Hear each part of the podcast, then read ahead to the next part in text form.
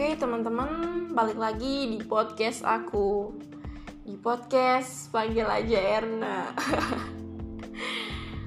Di monolog kali ini aku akan membahas tentang Akad Musyarakah Mutanakiso atau biasa disingkat dengan MMQ dan penerapannya secara detail dan lengkap berdasarkan hukum fikih keuangan kontemporernya.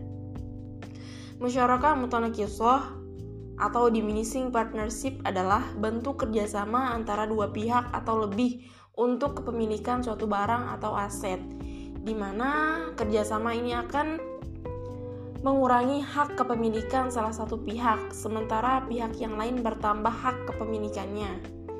Bentuk kerjasama ini berakhir dengan pengalihan hak salah satu pihak kepada pihak lain.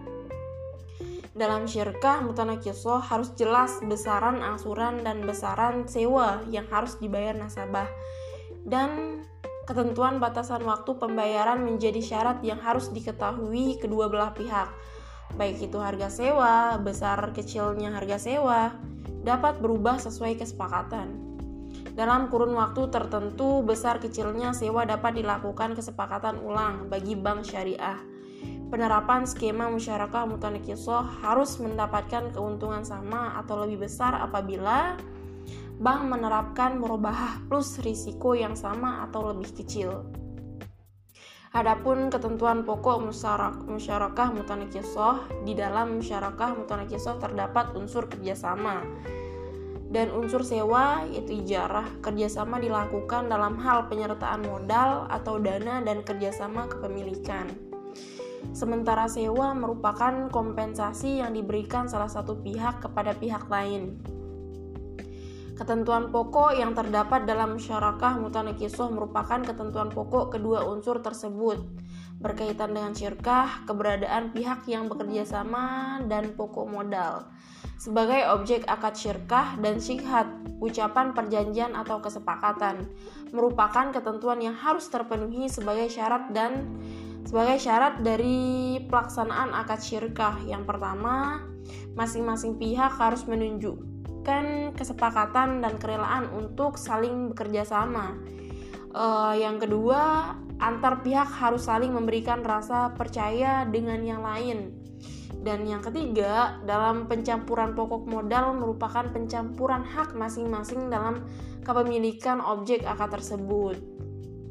Sementara berkaitan dengan unsur sewa, ketentuan pokoknya meliputi penyewa, mustajir, dan yang menyewakan itu mujir, syihat atau ucapan kesepakatan, ujrah atau fee, dan barang atau benda yang disewakan yang menjadi objek akad sewa. Besaran sewa harus jelas dan dapat diketahui kedua belah pihak.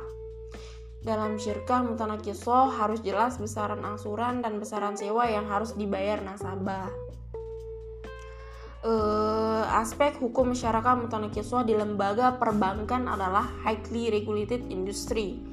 Apabila perbankan syariah selain terikat oleh rambu-rambu hukum positif sistem operasional bank syariah, juga terikat erat dengan hukum Allah yang pelanggarannya berakibat kepada kemudaratan di dunia maupun di akhirat. Uh, adapun dalil hukum masyarakat adalah Al-Quran Surah Al-Ma'idah ayat 1 yang artinya Hai orang-orang yang beriman, penuhilah akad-akad itu.